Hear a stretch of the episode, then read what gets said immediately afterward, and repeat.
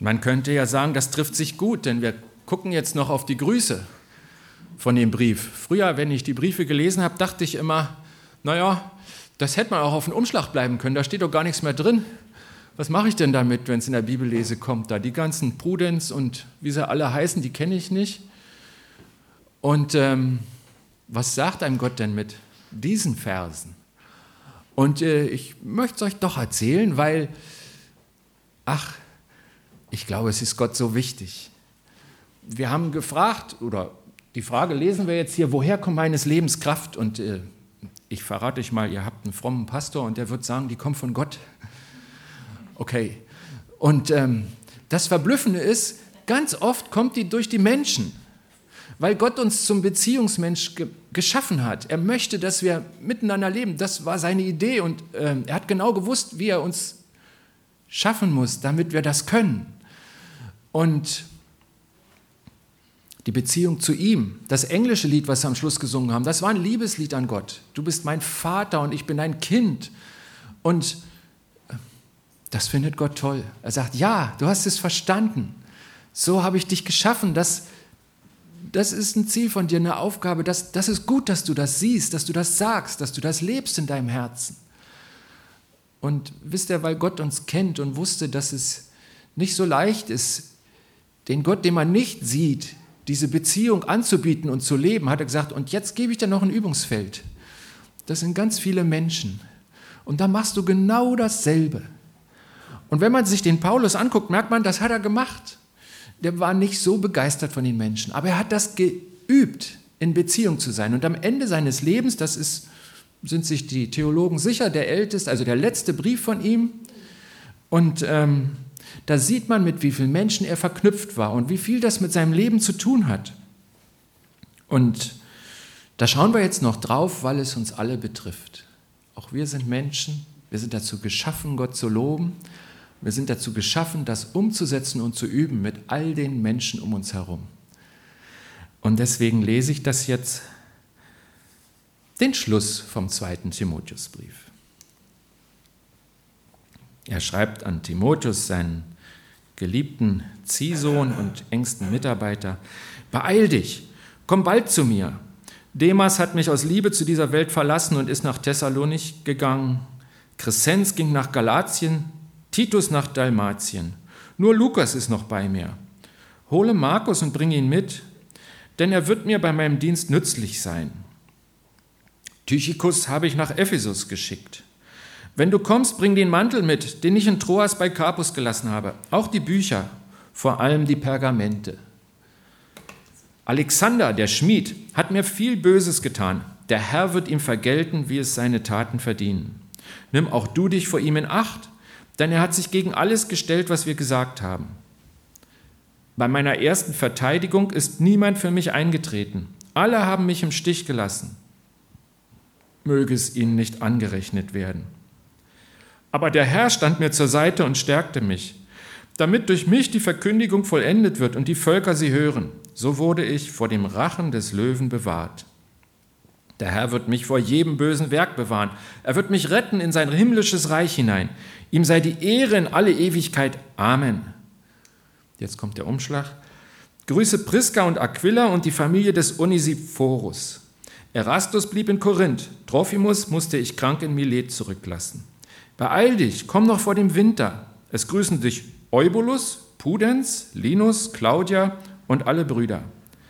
Der Herr sei mit deinem Geist. Die Gnade sei mit euch. Jetzt ist der Brief zu Ende und wir merken hier, es geht um ganz viele Menschen, die irgendwie in Beziehung zum Paulus stehen. Er redet über sie. Und das Erste, was wir einfach festhalten können, ist, dass der Mensch nicht gern alleine ist. Und dass Paulus in diesen Beziehungsfeldern auch gestärkt ist. Ich denke, Menschen bringen uns drei L. Das kann man gut merken. Drei L. Und zwar Leiden, Leben, Liebe. Und Leiden gehört dazu. Das sieht man beim Paulus. Ich erinnere mich daran, etwas weiter vorne im selben Brief, also Timotheus hat es vielleicht vor 20 Minuten gelesen, im zweiten Kapitel sagt er, leide mit als ein guter Streiter Christi Jesu. Paulus wusste, dass das Leiden dazugehört und dass auch das Leiden ein Teil der Aufgabe ist, zu wachsen in der Beziehungsfähigkeit zu Menschen und zu Gott. Leiden an Menschen. Woran leidet er da alles? Er leidet am Verlust. Dieser Demas, der hält sich nicht mehr zu uns.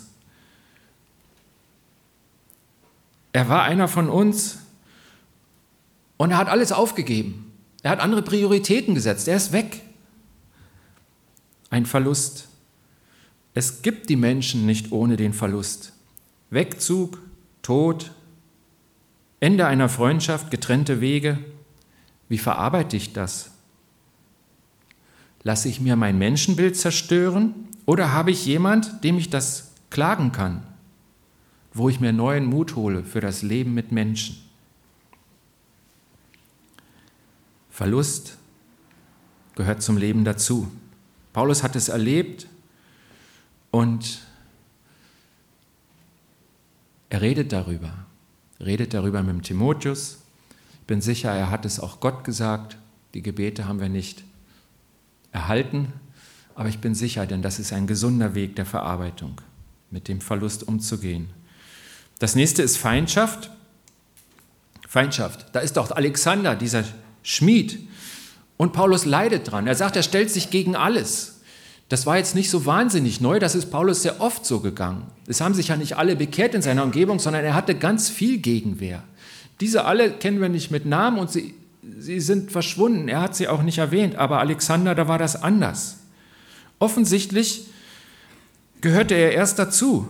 Man lernte sich kennen, öffnete sich füreinander und dann brach irgendetwas ab und die Freundschaft kehrte sich ins Gegenteil. Der Alexander, der kannte uns und deswegen konnte er uns treffen. Er war irgendwie auch in der Gemeinschaft und jetzt steht er so dagegen und benutzt alles, was er gehört hat, gegen uns. Alexander kämpft nun gegen den Glauben und gegen alles, was Paulus sagt und tut. Kennst du das? Und was ist eine gute Reaktion darauf und was ist eine schlechte? Was meinst du?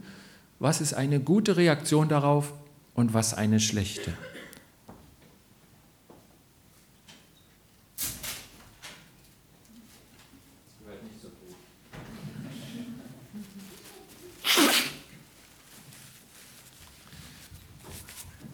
Ich sage dir was Schlechtes.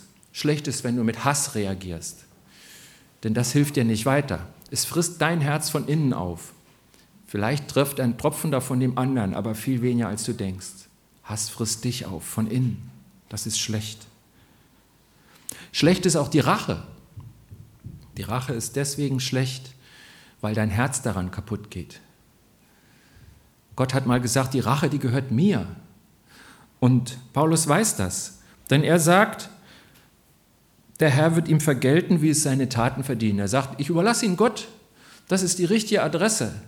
Ich räche mich nicht. Er hat mich getroffen. Ich bringe meine Wunden Gott und meine Rachegedanken auch. Gott macht das besser, denn er ist ja gerecht. Er wird nicht sagen, okay, dann drücke ich mal ein Auge zu. Er macht das richtig. Ich vertraue es Gott an.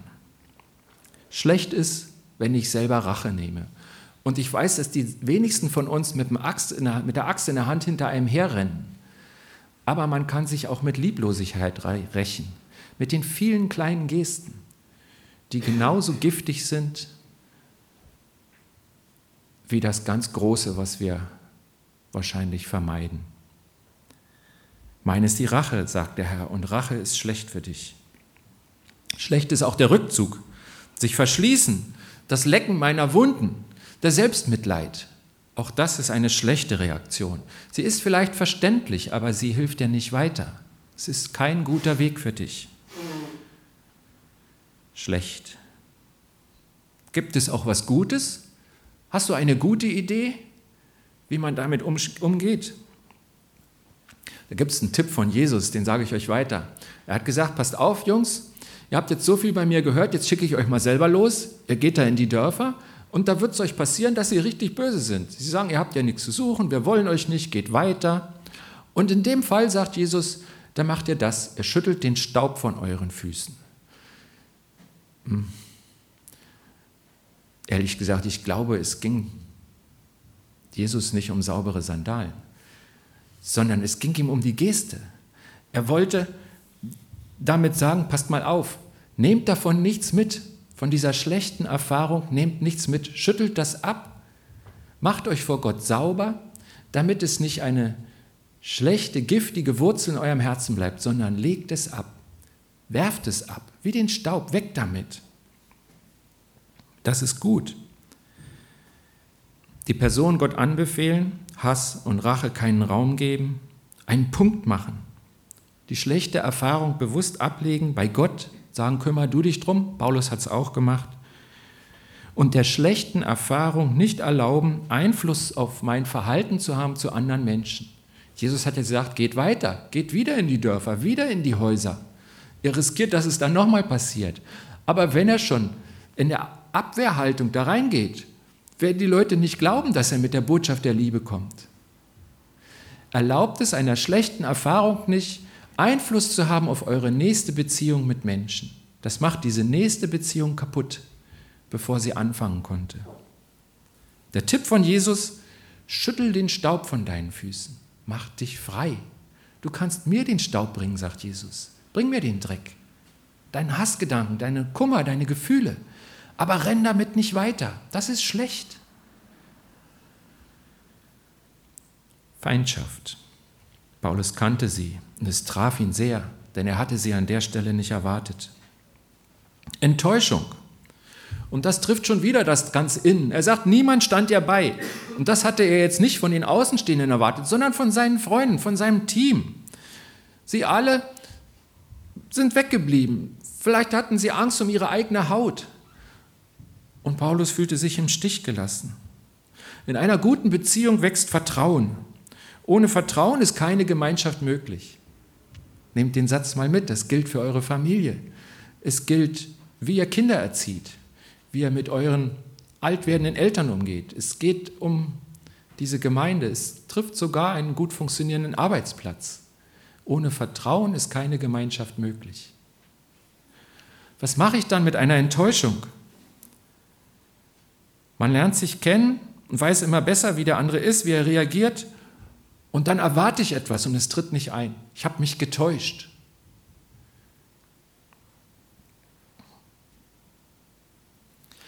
Jesus hat mal gesagt, wir lesen es im Korintherbrief, die Liebe sucht nicht das ihre. Also die Liebe hängt nicht daran, dass ich das bekomme, was ich erwarte. Oder dass ich dasselbe zurückkriege, was ich gebe. Gott hat uns eigentlich grundlos geliebt. Er wusste, dass die Antwort nicht ähnlich oder gleich ist, sondern dass wir ihn weiter enttäuschen. Er liebt uns trotzdem. Das ist ja das Tolle. Jeder, der hier sitzt, kann ganz sicher sein, Gott liebt mich. Denn es gibt überhaupt kein Merkmal, mit dem du das verhindern kannst. Und wenn du noch so sehr leidest an einem Punkt, wenn du dich selbst nicht leiden kannst, Gott ist da viel größer. Er liebt dich. Der liebt dich so sehr, dass er glaubt, dass diese Liebe auch dich verändert. Dass auch du mit Enttäuschung umgehen kannst und der andere weiter eine Chance kriegt. Was macht denn Paulus? Er betet, möge es ihnen nicht angerechnet werden. So ähnlich hat es der Stephanus gemacht, der wurde gerade gesteinigt. Und sein letztes Gebet war, seine letzten Worte, Herr, rechne ihnen ihre Sünde nicht zu. Er betet für die.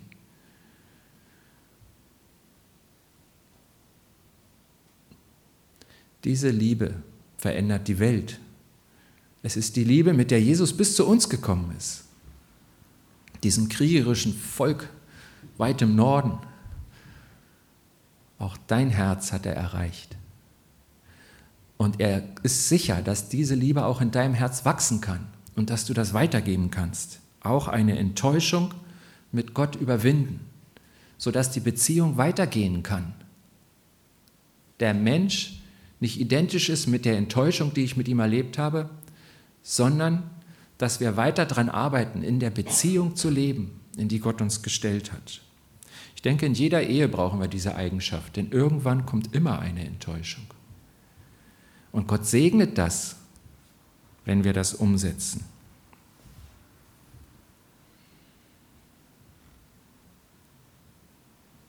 Es gibt sowas, was sich vielleicht zu widersprechen scheint, nämlich Gott sagt, dein Ziel ist es. Ich habe dich dafür geschaffen, dass du die Menschen liebst, aber du bist von ihnen nicht abhängig. Abhängig darfst du von meiner Liebe sein, sagt Gott. Ich liebe dich. Und das kann dir die Kraft, die Basis, die Grundlage deines Lebens gehen. Und bei den Menschen, gib davon weiter, wovon du reich bist. Damit segne sie in meinem Namen. Du wirst auch was zurückempfangen. Auch der Paulus hat das gemerkt. Aber mach dich davon nicht abhängig. Meine Liebe gilt auch weiter, wenn du eine Enttäuschung erlebst. Meine Liebe gilt auch weiter, wenn nicht das zurückfließt, was du dir wünschst. Paulus sagt, ich kann hoch sein und niedrig sein, ich kann auch mit dem Mangel leben. Nicht mit dem Mangel an Gott, den suche ich. Aber wenn Menschen mir das nicht zurückgeben, dann überlebe ich das.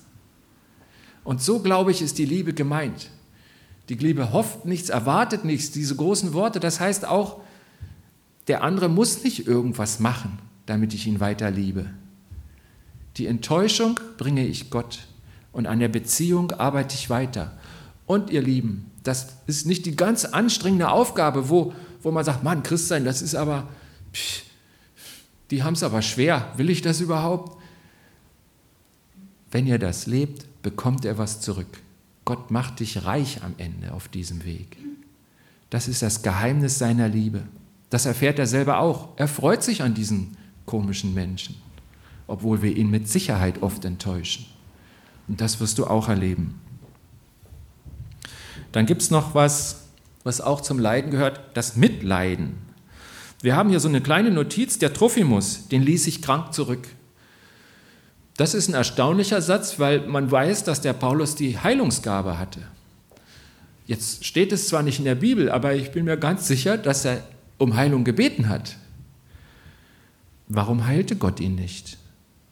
Habe ich Paulus was falsch gemacht?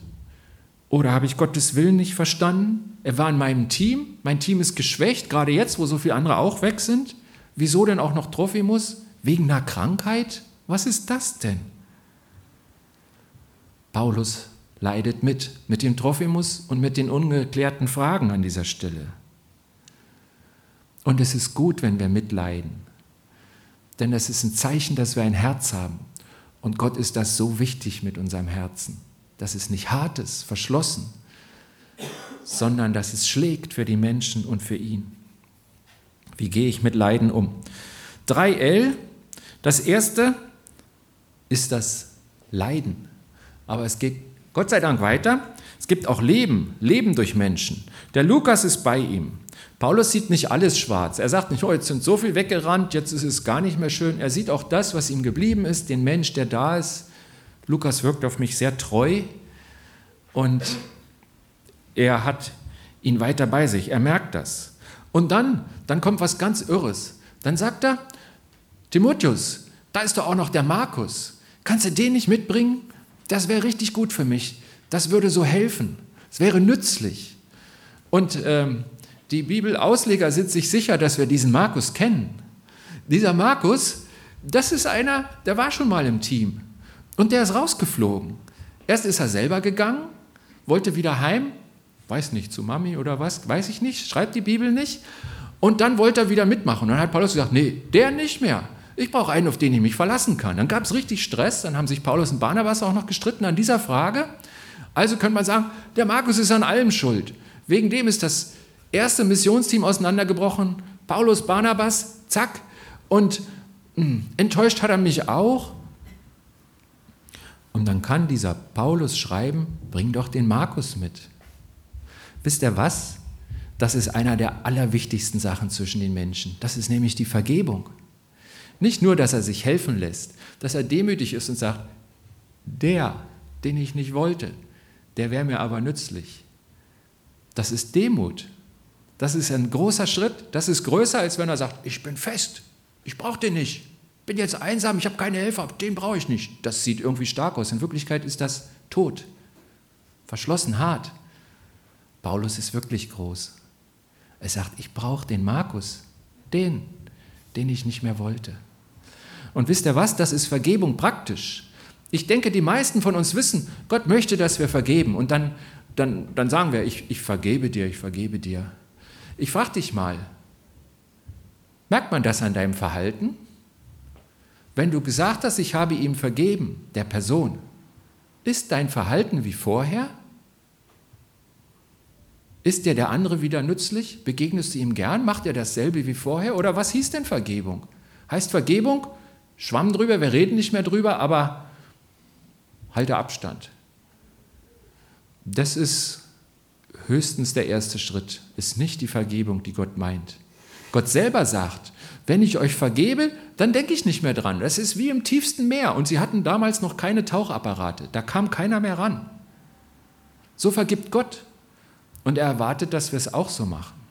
Und Paulus hat das umgesetzt. Und das ist für mich ein Geheimnis, warum dieser Paulus nicht verbittert ist. Er hätte Grund dazu. Enttäuschung haben wir schon ein paar aufgezählt. Er kann vergeben. Und ich wünsche dir, dass du das auch kannst. Es macht dein Herz sauber. Es macht deine Beziehung reicher. Es bietet dir neue Chancen mit alten Menschen. Und das ist schön. Vergeben.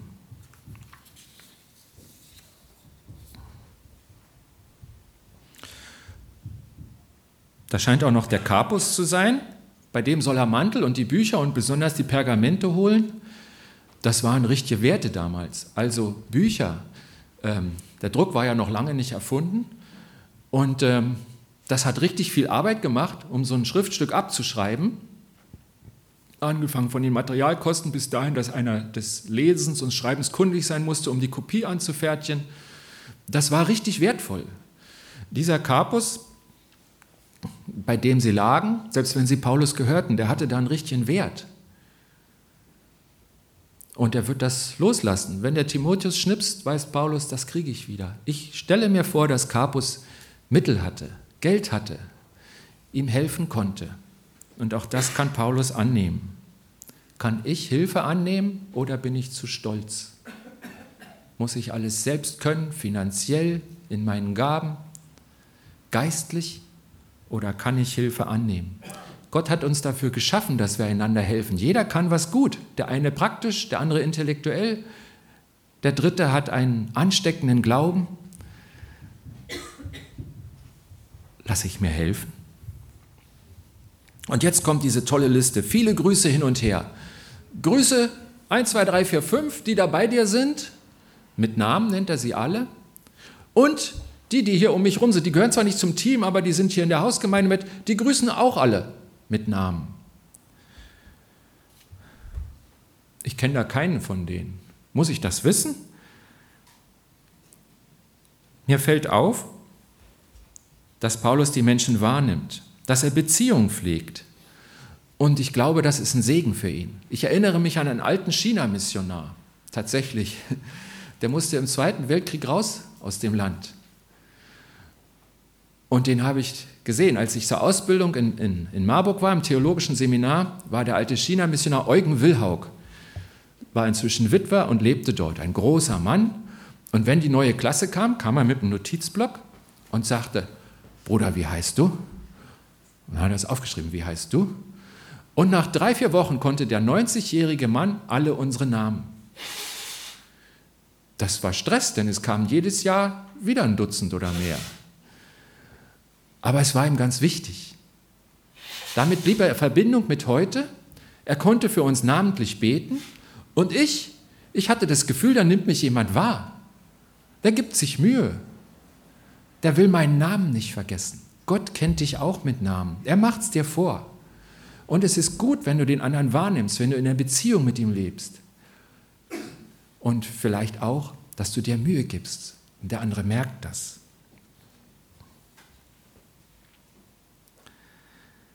Das, was Gott wichtig ist, das hat mit Menschen zu tun. Menschen um mich herum. Leben besteht aus den vielen kleinen Schritten mit Menschen gehe ich diese Schritte. Das Leben, so ganz allgemein, in jede Richtung, Gemeinschaft, Hilfe, Vergebung, Beziehung, das blüht, wenn ich mich darauf einlasse. Die Liebe, das möchte ich ganz kurz halten.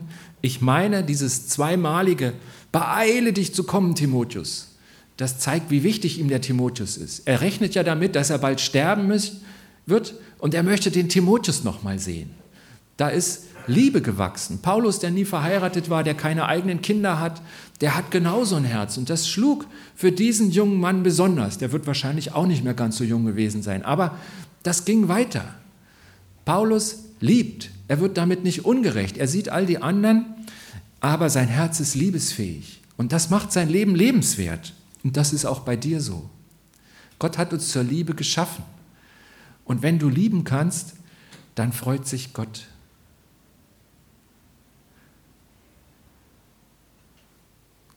In der Bibel steht, daran wird jedermann erkennen, dass ihr meine Jünger seid, dass ihr Christen seid, dass ihr Liebe habt untereinander. Paulus konnte das leben, trotz der Enttäuschung, trotz der Verluste. Blieb er liebesfähig. Und das ist gesund. Ich wünsche es dir auch. Die Liebe. Lasse ich mich auf die Liebe ein? Wir haben also gesehen, es gibt drei L, aus denen mir Kraft zu fließen kann, aus denen ich wachse. Und das hat Gott so gewollt, in den Menschen. Das Leiden, das Leben in all seinen Formen und die Liebe als der Oberbegriff, als das, was der Motor sein könnte. Und dann gibt es noch eine Kleinigkeit, die ich euch auch noch mitgeben möchte. Er hatte einen Auftrag. Er sagte immer, der Markus, dem ich vergeben habe, der ist mir nützlich zum Dienst. Ich bin ein alter Mann, ich werde bald sterben, aber ich möchte Gott weiter dienen und ich mache das zusammen mit den Menschen. Ich brauche da noch mehr zu. Ich möchte gemeinsam dienen, weil gemeinsam sind wir stärker. Und dasselbe sagt er später.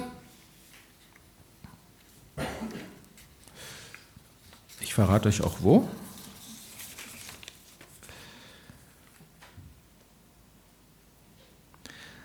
Er sagt, die haben mich alle verlassen bei, der ersten, äh, bei dem ersten Verhör, da der Vernehmung und, und ähm, Gott möge es ihnen nicht anrechnen, aber Gott stärkte mich und dann schreibt er nicht und hat mich gerettet von dem Rachen des Löwen und so, das schreibt er alles, aber er sagt, damit durch mich die Verkündigung vollendet wird und alle Völker sie hören. Er sagt, ich bin so froh, dass Gott mich gerettet hat, nicht, dass ich nicht in mein himmlisches Reich, in die Heimat kommen möchte, sondern ich möchte, dass mein Dienst vollendet wird, bis ans Ziel kommt, dass ich alles das machen kann, was Gott für mich vorbereitet hat, weil ich möchte Segensträger sein für die Menschen. Paulus lebt aus dem Dienst heraus und das ist gut. Es ist auch für dich gut. Du bist vielleicht nicht Missionar, aber Gott hat eine Aufgabe für dich und es ist gut, wenn du darin lebst, denn das gibt dir Erfüllung. Das ändert dein Leben. Und du kannst sicher sein, dass du auf der Spur bist, wo er dich segnen möchte. Ich habe euch ja schon verraten, irgendwie kommt alles von Gott. Ne? Und ähm, auch das, was wir aus den Menschen ziehen können, aus den Beziehungen, die er uns stellt, kommt letztlich von Gott. Paulus lässt sich auf die Menschen ein, er öffnet ihnen sein Herz. Aber er weiß, Menschen können dich verlassen, Gott verlässt dich nicht. Er macht sich nicht von Menschen abhängig, sondern von Gott.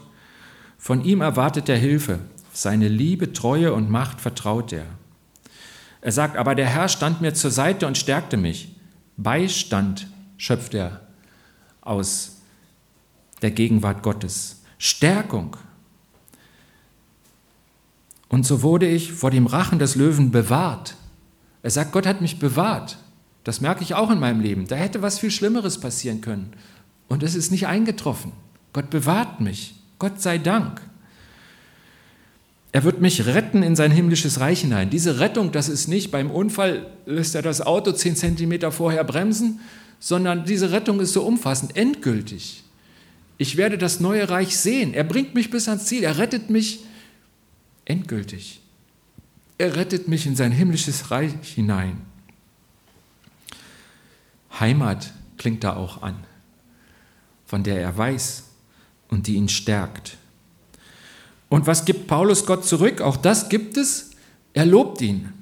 Er sagt, ihm sei Ehre in alle Ewigkeit. Amen. Und man denkt, der Brief ist zu Ende. Aber er will einfach nur bekräftigen, das ist mir besonders wichtig, das kommt aus meinem Herzen, das ist für Gott. Er lobt ihn. Und ich glaube, das ist eine der wenigen Sachen, wo sich Gott wirklich freut, dass wir es ihm zurückgeben. Luther sagte mal, Gott zu loben, das ist unser Amt. Ihr habt alle ein Amt, auch wenn ihr keine Beamten seid, nach Luther Meinung. Paulus lobt Gott und er gibt ihm auch Liebe zurück, sein Herz. Das spürt man hier an und ich finde, besonders merkt man es an dem aller, allerletzten Satz im Brief. Das ist so ein, so ein Segenswort. Er sagt, der Herr sei mit deinem Geist, Timotheus. Die Gnade sei mit euch, also auch die anderen Empfänger des Briefes.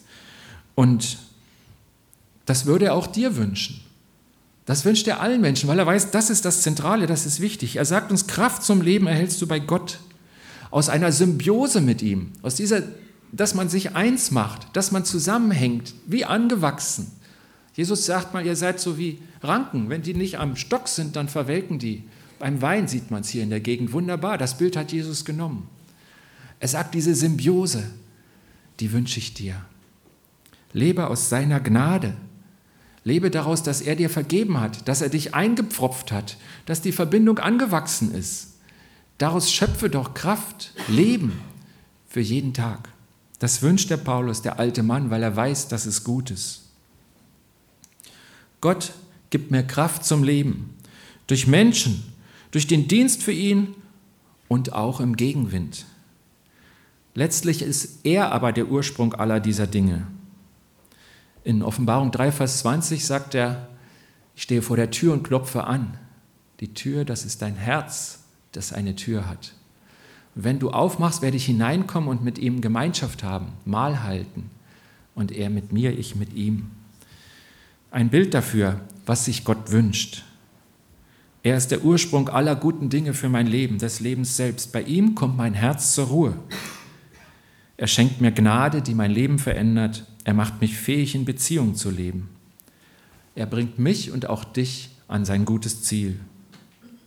Er gibt mir mit dem zweiten Timotheusbrief und vielen anderen Gelegenheiten Worte des Lebens. Sie können auch mir helfen, dass mein Leben trotz Gegenwind gelingt. Gott sei Dank dafür. Ich bete.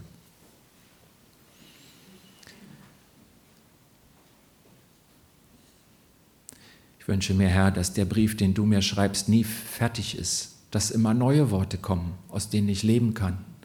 Schenke, dass ich sie empfange. Ich weiß, dass du ein Gott bist, der redest.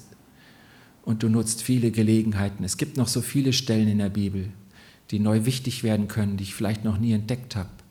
Dein Heiliger Geist redet durch dein Wort, durch Menschen, durch alle Umstände zu uns. Und ich danke dir dafür bitte dich für uns alle, dass Segen bedeutet, dass wir mit dir leben. Amen.